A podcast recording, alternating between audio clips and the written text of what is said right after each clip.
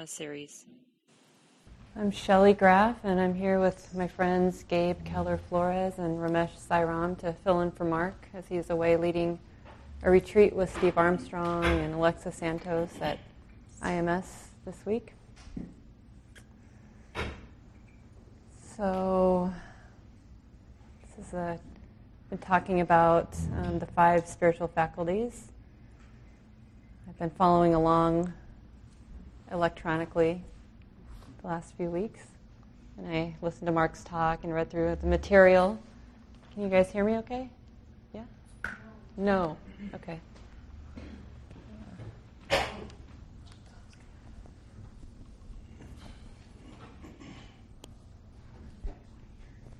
Yeah, good. How about now? Is that any better? A little bit? Not so much? A little bit better? A little bit more? Maybe a little better? A little more? Better? Okay, great. I'll try to speak up too. Get calm and the voice drops.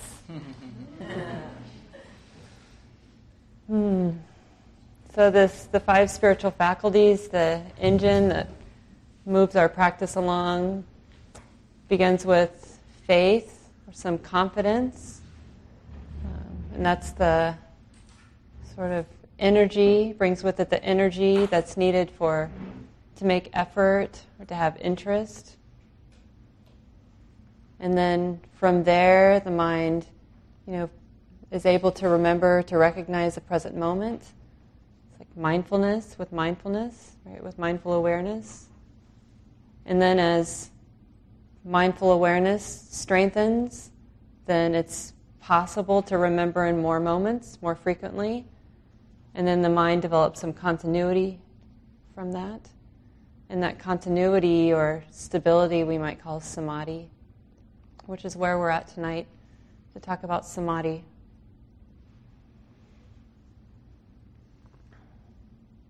So samadhi, or collectedness of mind, is, the way I think about it, is really the mind that is unhindered from the defilements. Right? The mind that takes refuge and is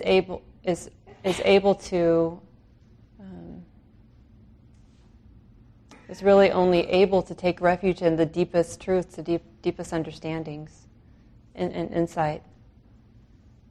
So this wise understanding that everything comes and goes, it's not really worth the attachment to any experience because it's always impermanent. Right? This deep understanding, the mind knows this, understands this with the kind of stability or collectedness in those moments. That's able to be seen really clearly.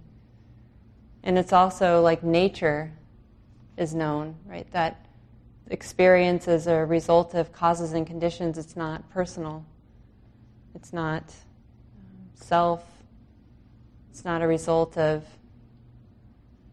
me or mine or who we are in any way.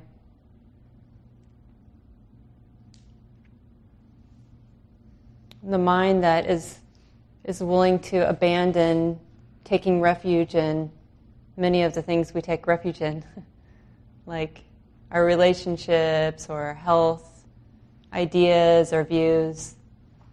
This kind of clarity of mind that comes in those moments of stability really understands that, there's only, really the only thing that's worth taking refuge in is these deeper truths.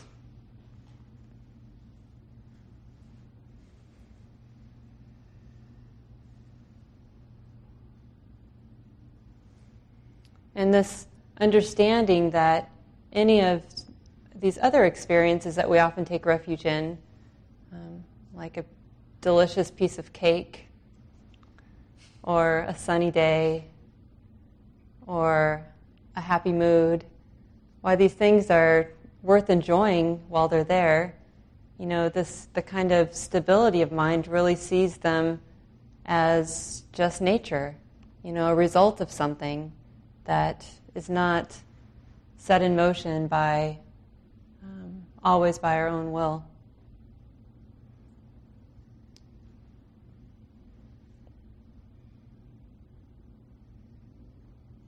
So this mind is willing to set down any of the worldly pleasures, any of the sense pleasures. It's willing to abandon taking refuge in forceful or afflictive states of mind, like self-righteous anger, the sort of clinging to views that maybe generate a force in the mind, fear, irritation, ill will. The mind that is willing to set down states of excessive energy or worry or kind of the striving energy that's involved in restlessness, needing to get somewhere, needing to go someplace, needing to accomplish something. The mind that's willing to set down disinterest or apathy, this not caring, this kind of dullness of mind. It's an right? Life is just So willing to set that down in moments and really be interested in the way things are. The mind that's willing to set down these states of confusion or uncertainty, hesitation even. These are the flavors, multi-flavored hindrances, right? The hindrances are really any flavor of greed, anger, delusion in the mind. And Mark sent out this, some of the discourses or the suttas, reading from them. Equipped with this noble morality, integrity, this is the noble restraint of the senses. With this noble contentment, one finds a solitary lodging at the root of a forest tree, in a mountain cave, a charnel ground, a jungle thicket, or in the open air on a heap of straw. Then, having eaten after one's return from the alms round, one sits down, cross-legged, holding one's body erect, and establishes mindfulness to the fore. Abandoning sense desire, ill will, sloth and torpor, restlessness and worry, doubt. One abides with the mind free from sense desire, ill will, sloth and torpor, restlessness and worry, doubt. One purifies one's mind of sense desire, ill will, sloth and torpor, restlessness and worry and doubt. So this state of mind, this clarity, the spaciousness of mind really comes from the mind's ability to set down or abandon these visitors, these hindrances. And then there's a mind that can, then what's left is a mind that can really trust its true quality, its nature, taking refuge in the clear and radiant nature of the mind. It can see into its true nature. And I heard this from Joseph Goldstein on a talk that he gave. He spoke about an 18th century Tibetan master, Shabkar, who said, "The mind's nature is as vivid as a flawless piece of crystal, intrinsically empty, naturally radiant, and ceaselessly responsive." Have you heard that before? Yeah. The mind's nature is as vivid as a flawless piece of crystal, intrinsically empty, naturally radiant, and ceaselessly responsive. In those states of collectedness, of stability, this is what's illuminated, right? We can notice that we don't even need to try that hard in moments when the mind is naturally stable and available, right? There's just a kind of freedom and contentedness in just the simple the quality of awareness. I remember I think my first retreat with Common Ground at what was then called Holy Spirit, now Metta Retreat Center. And I was just, brand new. I didn't know anything, what I was doing. And there hadn't been many moments of calm in my life. It didn't seem up until that point. And so I remember just sitting in the hall, and for some time, it seemed like quite a while at that point, that there was just an awareness of the breeze, coming in the window, and the mind that was really not thinking. It was just content to be, and there was just this natural kind of light interest in the mind. It's like it was a beginner, right? Well, what is this? What is this like? Oh, there's a kind of warmth in the body, a settledness that's here in the body, and just this really light interest, not striving or pursuing, but it was such a new experience that I had no idea that was what samadhi was like, right? There was just this contentedness that was there and this really light interest. So it's not the kind of pursuing effort that we think about when we often think about what's needed in practice, but that's a wrong understanding to think that we need to actually devote a lot of energy.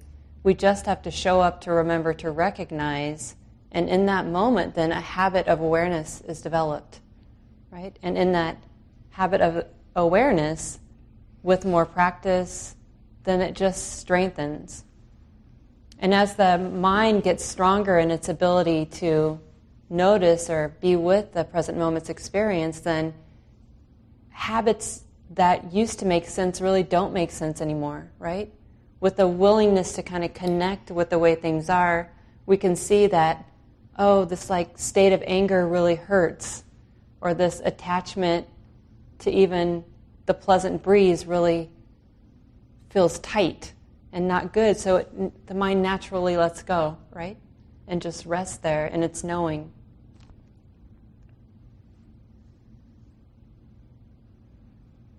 And the hindrances can arise when there's a gap in mindfulness. But that doesn't mean that we need to apply more effort. It just means that we need to cultivate the habit of awareness. It doesn't mean that we have to try harder.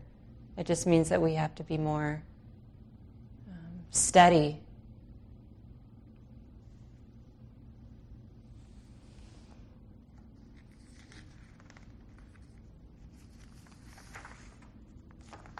And this habit of stability of mind is easily developed on retreat and under conditions where there's some seclusion in our activity. There's a setting down of a lot of activity, but it's not the only place to cultivate this stability or samadhi, right? We can do that in the midst of our daily lives, and we do that every time we simplify our activities. When we decide to just do one thing at a time, or walk down the hallway with a little more, with a less frequent pace, or not so fast, or when we decide to really attend to our partner when they're sharing a conversation. Like in all of these moments, we're also strengthening the habit of stability of mind, the ability of the mind to be more regular, more continuous with its stability, with its awareness, rather. I'm only going to talk for another minute, and I'm going to pass it along to Gabe. But there's this great poem by Louise Erdrich. It's called Advice to Myself. It really speaks to the necessity to keep our lives simple at times. Leave the dishes. Let the celery rot in the bottom drawer of the refrigerator and an earthen scum harden on the kitchen floor. Leave the black crumbs in the bottom of the toaster. Throw the cracked bowl out and don't patch the cup. Don't patch anything. Don't mend. Buy safety pins. Don't even sew on a button. Let the wind have its way, then the earth that invades as dust, and then the dead foaming up in gray rolls underneath the couch. Talk to them. Tell them they are welcome. Don't keep all the pieces of the puzzle or the doll's tiny shoes in pairs. Don't worry who uses a toothbrush or if anything matches at all. Accept one word to another or a thought. Pursue the authentic. Decide first what is authentic.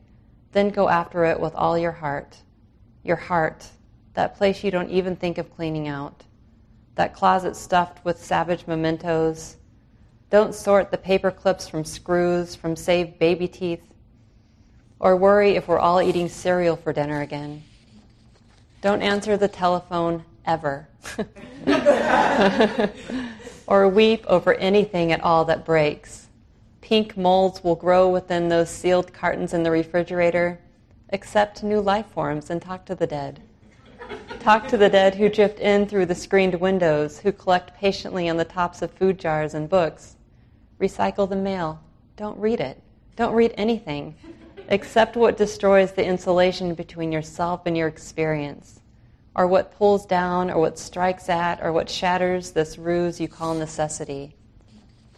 Thank you.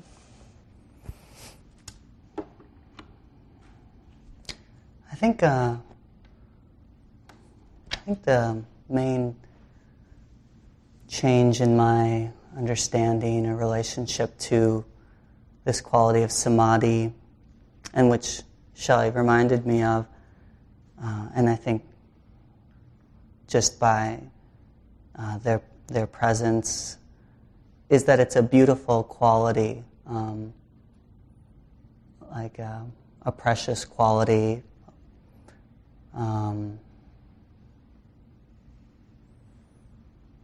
Yeah, because I think it's not a common quality, and especially in our society, you know, stability of mind, calm. It's not really lauded as something valuable, worthwhile. You know, especially like hearing that poem at the end. That's kind of like, in some ways, a distillation of what our society tells us about what's important. So I found, yeah,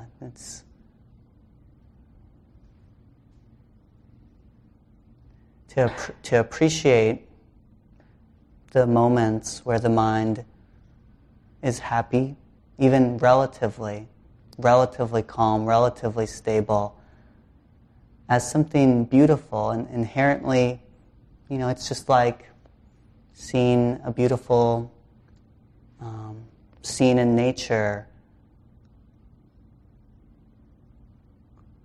that the mind has something intrinsic that's beautiful, and that it's not about who I am or what I produce, how smart and clever I am.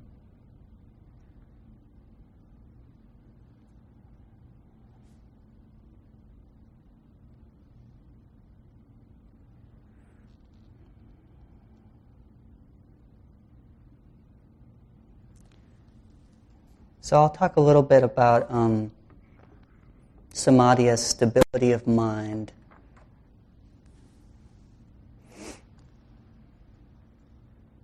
I like that translation. I'm not sure if Sayadaw U Tejaniya necessarily was the first to use it, but that's his main translation of samadhi, whereas the most common translation of samadhi is concentration, which can have connotations of focusing, or Sayadaw U Tejaniya says, trying to concentrate doesn't always lead to samadhi, you know, because there's some wrong effort in there or some striving. So I like this translation of stability of mind. It feels accessible, not esoteric. And it also feels kind of like there's a gradient. You know, sometimes with samadhi as concentration, it's like we can judge ourselves, and it's never, I mean, how many of us, maybe there's some of you, but certainly not me, ever, you know, felt like my mind is in that place that I imagine a concentrated mind, a one-pointed mind. You know, we have these terms from the Buddhist tradition that we can kind of use to judge ourselves. But stability of mind, as a translation for samadhi, and in particular as a translation for what we could call vipassana samadhi as opposed to samatha samadhi. Samatha samadhi being more of an exclusive one object, usually people developing deep states of concentration, and vipassana samadhi being more just enough stability of mind, just enough presence, just enough continuity of awareness to sort of be in the vicinity of the present moment and to keep gathering data moment by moment so that insight arises.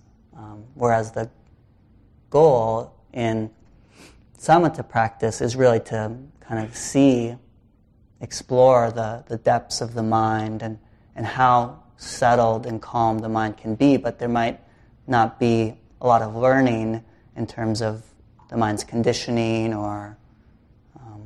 there's certainly... I don't have a lot of experience in this area, but there's certainly still learning. And these are... They're both valuable practices, and I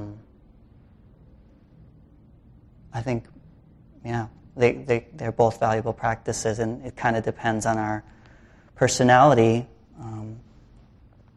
whether we have skill. Some people seem to have more skill at settling the mind. I know I don't. So for me, this translation of stability of mind and this emphasis in my practice on just the continuity of awareness and the stability of mind that comes from that has been really interesting and useful.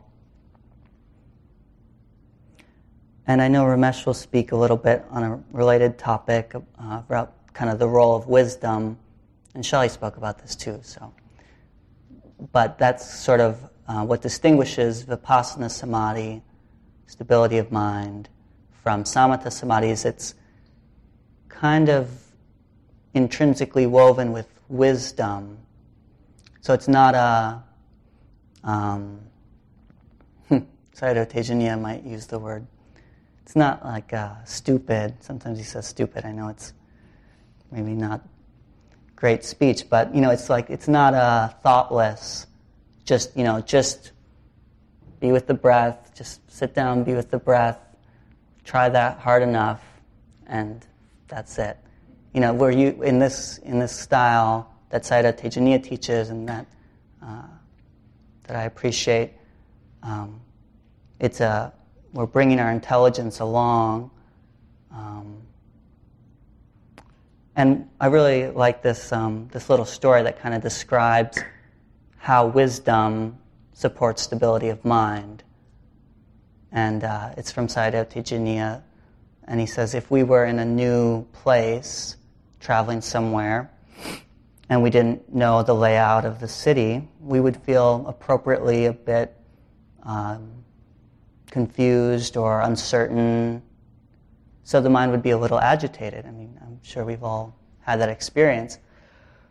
But if we're somewhere that is our home and we know it really well, there's just a certain ease, a certain stability of mind because of the understanding that's there. So this is a metaphor for wisdom. So when there's enough wisdom in the mind that's tracking the present moment, understanding the different intentions arising in the mind, just kind of keeping a light eye on the mind. What's it up to? What's it doing? Being interested.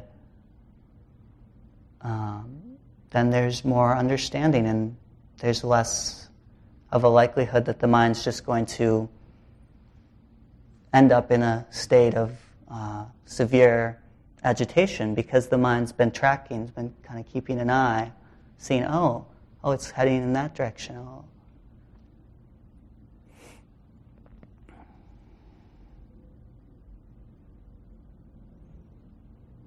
I appreciate that it can be relative stability of mind. I guess I appreciate that because it keeps me from judging myself, but to see, like, it's true. There's a scale. from freaking out to the mind being really at ease. And so, and we can appreciate wherever we are along that spectrum. We can, instead of judging or paying attention to, oh, my mind isn't deeply calm and concentrated. But what about stable? Like, well, I mean, sure, I'm stable enough to be sitting here and understanding the words. I'm not so there, and but we can actually feel into that and appreciate that, and that tends to shining the light on that tends to sort of that appreciation kind of. Then we get more familiar with it. Oh, as a beautiful quality, like my mind's, it's doing the best that it can, with in our daily lives with all the different stimuli, but it's, just that ability of the mind to kind of stay with what's going on, attend to it. I think just the functionality of a mind that's relatively stable is another way I kind of think about it or kind of tune into it. When we're agitated, whether it's a lot or a little, it's like we're a little off kilter or like off balance, so we can't completely show up for what's in front of us, for what needs to be done. So that's one way you can sort of see, in any given moment, is the mind kind of a little off balance, and we can feel that, energetically, and again, it's relative. So we might, most of the time probably we're a little off balance, but we can start to recognize that gradient and just get more familiar with how the mind moves along that. We might be kind of off kilter, and then the mind notices that and says, oh, what is that? Oh, the mind's a little whatever, like restless, or there's this slight emotional pain I'm not quite acknowledging, and that's sort of fueling that restlessness. And then we kind of see, what if I include that? And then there's less of that disparate or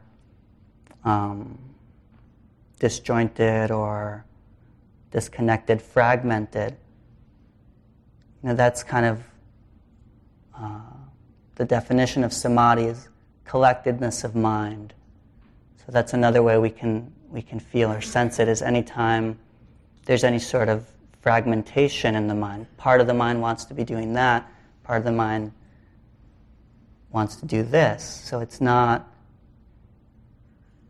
And again, it's just about, bringing that into awareness, seeing that, oh, and feeling that, oh, that feels slightly off balance, and I'm not as functional. I can't fully be with what's happening.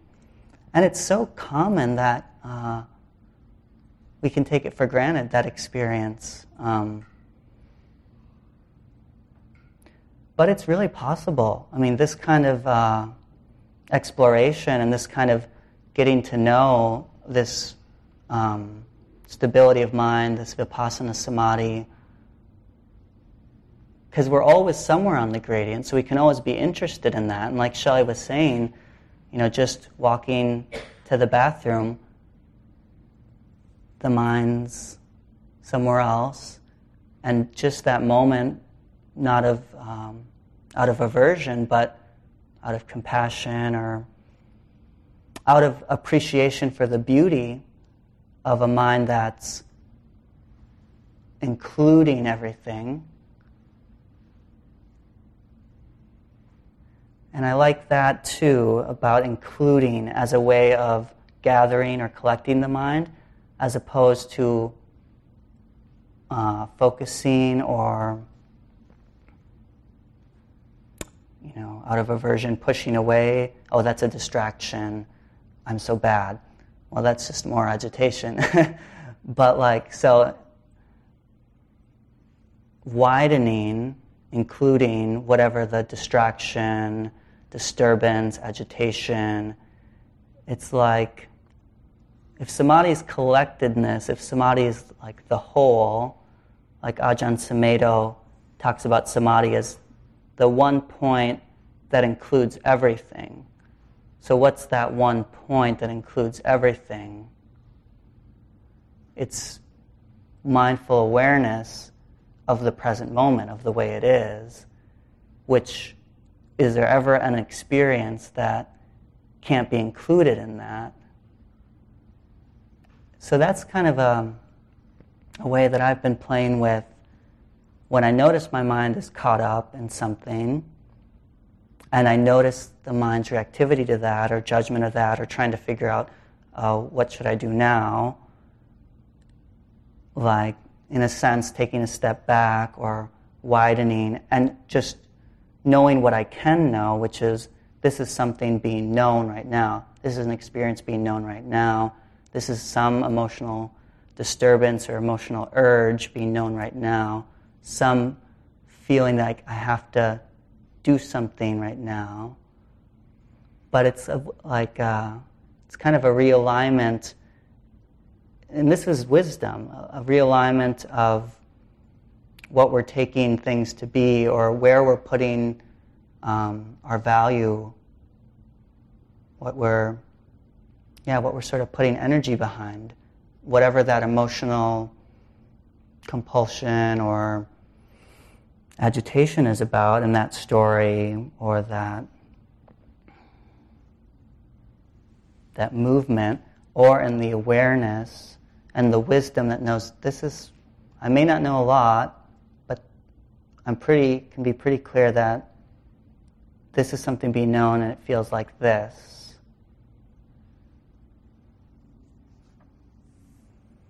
Yeah, I think I'll leave it there.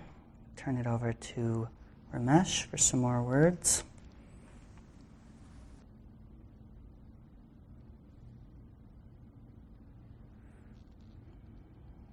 Well, I started by saying that now for something completely different, accent, reference to Monty Python, and I was just going to be a miscellaneous appendix to what Shelley and Gabe spoke about. So we have about 20 minutes left. So depending on your preference, in my profession, I'm told that no audience can take in more than 40 minutes of talking. So you've already listened to 40 minutes of talking. So we have the option of just a free-flowing Q&A based on some of what Shelley and Gabe talked about. And mine was just going to be kind of summarizing it, so to speak. But rather than hearing the same thing again, if there are 4 or 5 questions, then we can fill the next 20 minutes. Does that appeal to anyone, or would you want me to talk? Well, sir, you may not know that I'm a psychiatrist. My summaries last about 40 minutes, so I like the sound of my voice as well. Okay.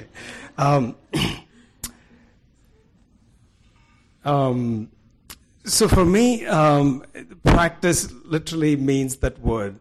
It's what do we do?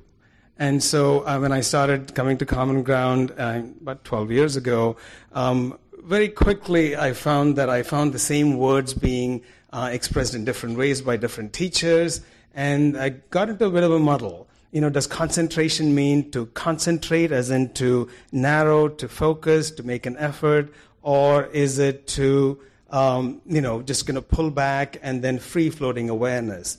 And so when I tried one or the other, I ended up being more confused. So for almost 5 or 6 years, I found that listening to certain teachers who really concentrated on the meaning of the words. And so that's what shaped my practice over the last 7, 8 years. And so I'll just summarize where I sit now with regards to samadhi practice. So it's helpful for each of us to have some understanding of what we're trying to do when we're trying to practice concentration. And the reason is that not all of us have the same set of cognitive skills. As Gabe mentioned, some of us may try for 10 years and barely can concentrate on 5 or 6 breaths at a time.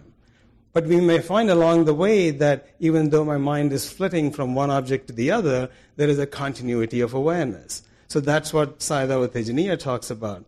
But I met many practitioners who get incredibly frustrated when they listen to Sayadaw U Tejaniya's way of teaching, because it seems very not concentrated. It seems kind of just be there, just practice it, and maintain a continuity of awareness.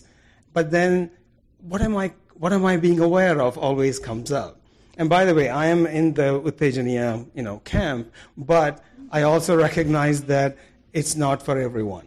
So that's one kind of understanding. I think it would be helpful for each of us to study is the two concepts that Gabe mentioned. One is the Vipassana Samadhi, and the other one is Shamatha Samadhi. And especially in modern day lives, when you have a busy work schedule, responsibilities at home, etc., or just your addiction to your phones, it's kind of silly to expect that, you're going at 80 miles an hour through the day, and then at 8 p.m. you sit down, and you're going to go into this tranquil state when all is fine. All you end up doing is creating a lot of friction as you slow your mind down from 80 miles an hour to 20, and it never gets there. All you end up doing is friction, and you never achieve that thing that they talk about, tranquility. So that we create another story that if I just sit for half an hour, I'll be tranquil so I can have a dreamless sleep. No, all you get is tranquility with the sense of friction, a lot of heat and a lot of energy. And in my case right now, dry mouth. So let's not, so what I decided is there are times in my life where I can barely, allow myself 10 minutes to sit, whether it's through laziness or just life circumstances. So I may deliberately choose to do the Samatha Samadhi practice, meaning I'm just going to pick an object that I'm going to focus on. It is an external focus, so I am directing my mind towards that object. Even if I can just do it for 5 minutes, that's fine. Or when I'm driving, I'm a terrible driver, and I have all kinds of bad attitudes about people who drive worse than I do, which is everyone. And so now my practice is, why rage through I-94 when I can direct my attention to my butt? And so that's my thing, is that, it's a nice ergonomically designed seat, and why am I leaning forward trying to get to Minneapolis 5 minutes early when I can just do this? With my eyes open, there's a part of me that's constantly directing my awareness to my butt, that kind of heavy sensation, the soft cushion. That's a kind of a shamatha practice. So there is no sense of awareness. I'm not looking at am I greedy, am I aversive. I'm just picking an object and going there. So in times of distress or when I'm on a long flight, etc., I am clear here that I'm not looking for any insight or any wisdom. Rather than just commenting on everyone around me on the plane, I'm going to focus on something that at least has some value in terms of calming me. So it's good to have that, but also recognize that there are limitations and that it can become an exercise in itself. There is not much awareness of the quality of your awareness, or rather an understanding of the quality of your awareness. So if we mistake that exercise for wisdom, we can get caught up into achieving certain states of calm. And so there are advantages to that kind of shamatha practice, but the disadvantage is that especially those of us who are very goal-directed, who have targets to achieve, and who, go in a certain direction, we can set ourselves, artificial, arbitrary deadlines and, goalposts. And if our life circumstances or our innate abilities don't allow us to get to that state, then we can end up, feeling very frustrated. Also, it's very common to hear that states of concentration are states where you feel tranquility. You feel calm.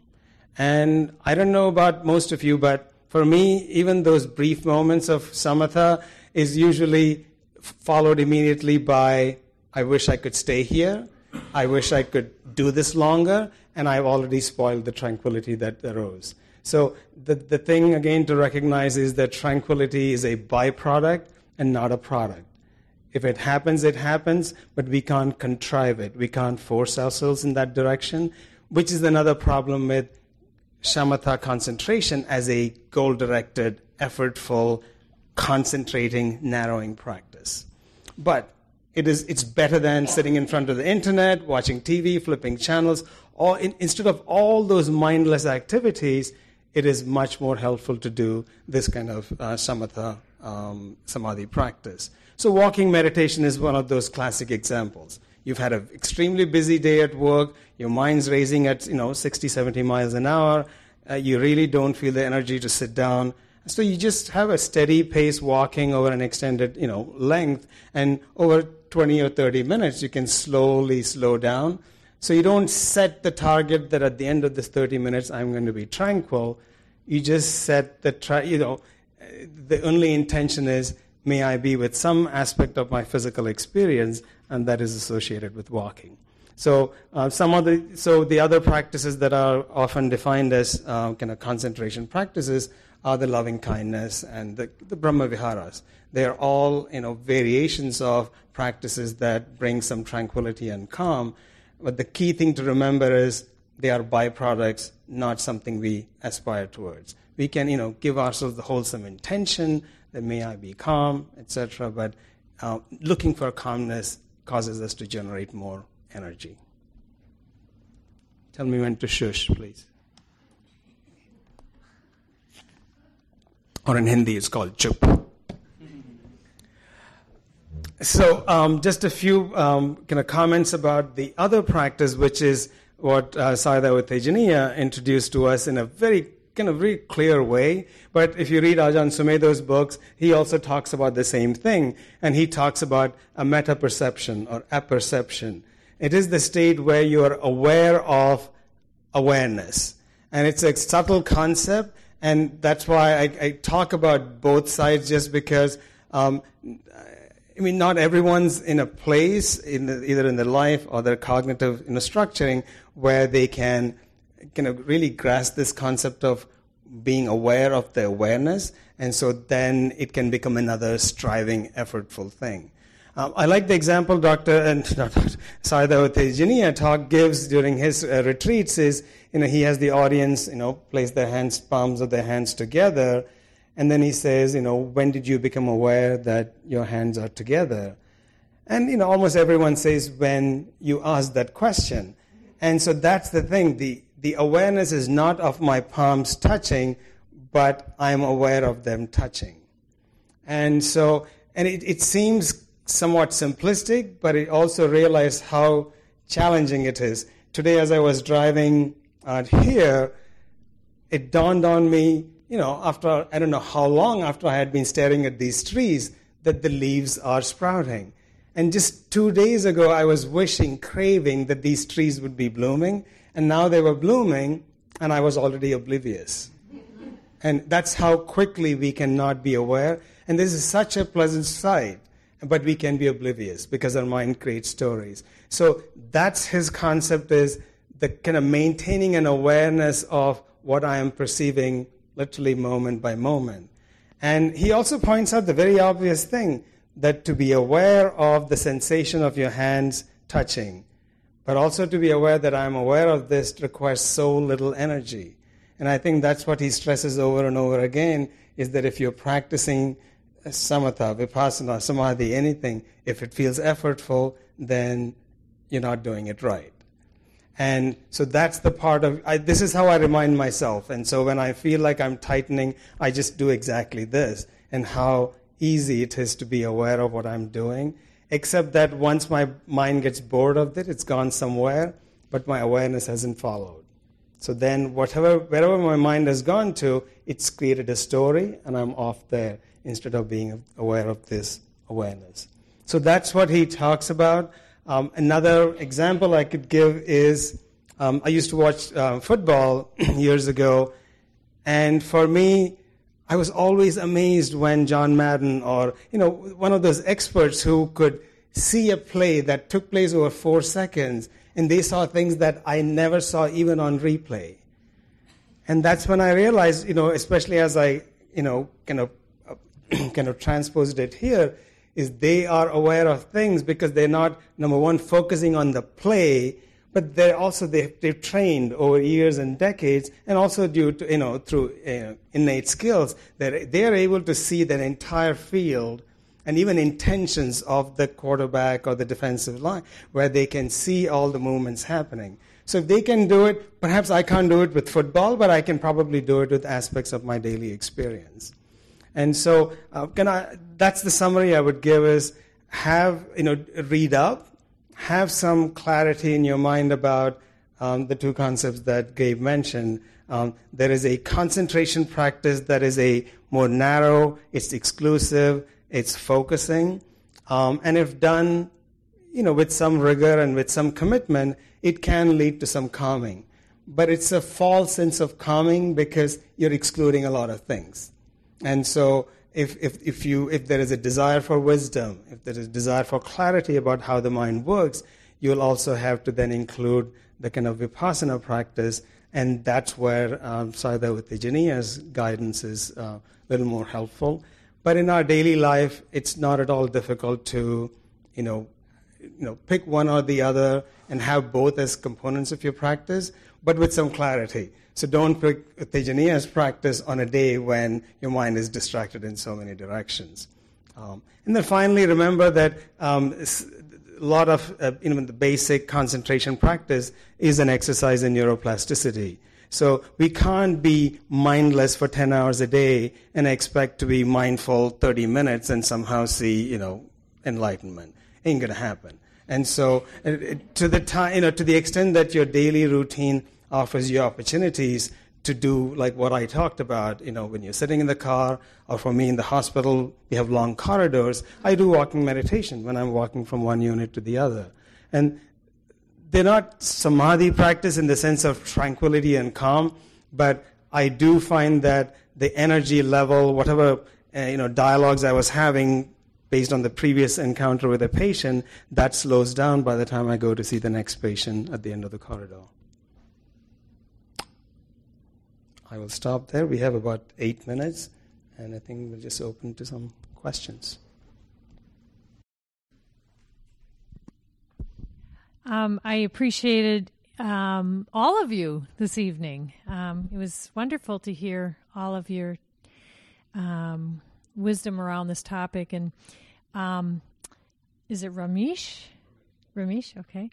I loved some of your practical ways of talking about it during the day. I find that really helpful.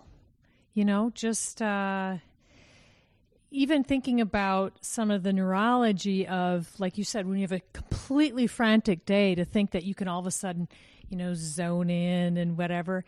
I don't know. I find that kind of comforting, hearing some of those words. So thank you. This was very helpful to me. I guess I have a question, or I've noticed that I think what I do typically, what's the name of the one where it's sort of a smaller focus? That's a samatha. Samatha, samadhi. Is...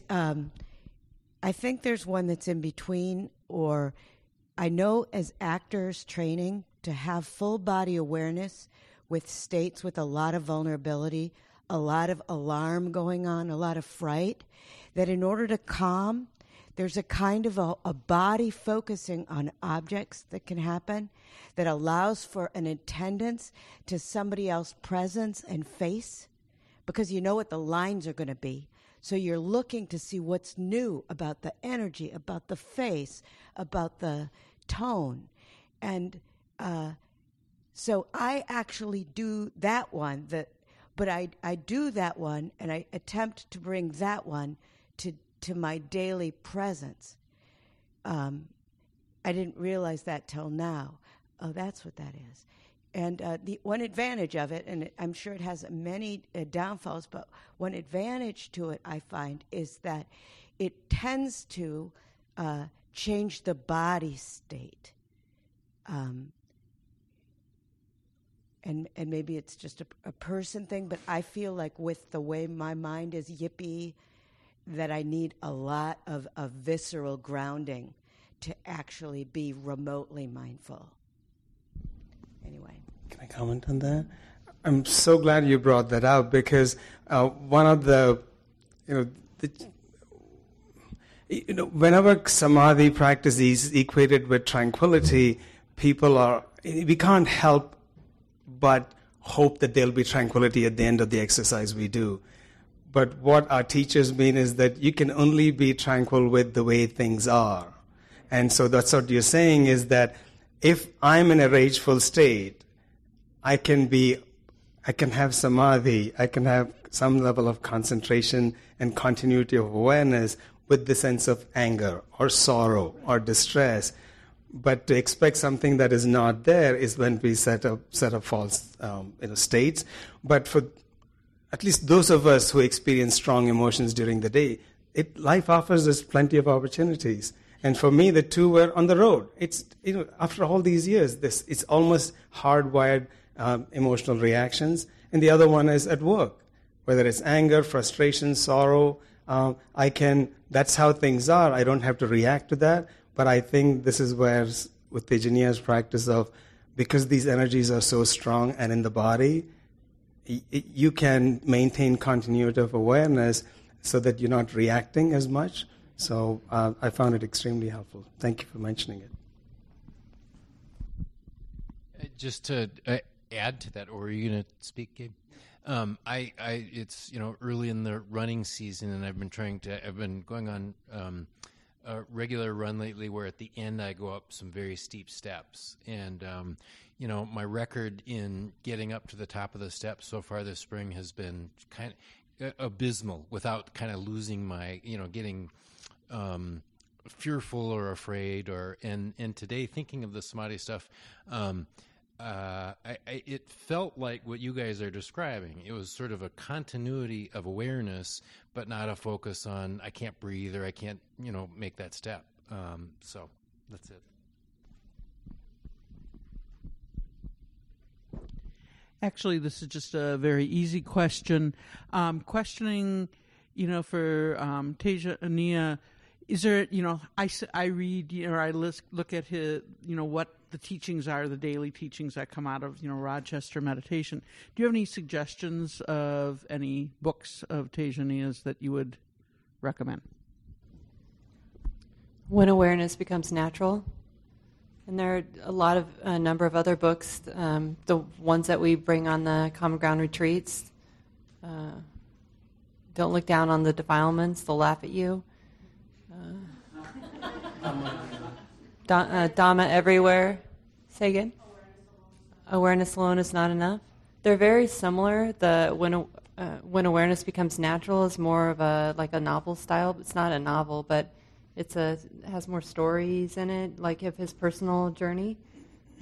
So that's good. When Awareness Becomes Natural. Yeah. But the others, the teachings are really bite-sized in all of the other books for sure. Yeah. What I found extremely helpful is when he leads retreats, they're all, the first day of the retreat he gives this talk that summarizes his approach to Vipassana practice. And then after that it's all Q&A. So if you can tolerate the kind of frustration of everything having to be translated, it's amazing how much the same question, because they're all, participants of various levels of experience, there'll be one question from the audience that'll resonate with where you are that particular day. It's almost like you asking him a question and he's answering you. So I have a dozen of his Q&A sessions, and then just listen to them at random, and at the very least you can be aware, because he keeps talking about continuity of awareness, so it's a constant reminder, and then there'll be a gem of a question that resonates with you on a certain day. And they're all on Dhamma Seed. And it is 9:01. Unfortunately, we have to end. Let's just take a moment to let go of the words and appreciate being together. Thanks, everyone. This talk, like all programs at Common Ground, is offered freely in the spirit of generosity. To learn more about Common Ground and its programs, or if you would like to donate, please visit our website, www.commongroundmeditation.org. Thank you for listening. To learn how you can support the teachers and Dharma Seed, please visit dharmaseed.org/donate.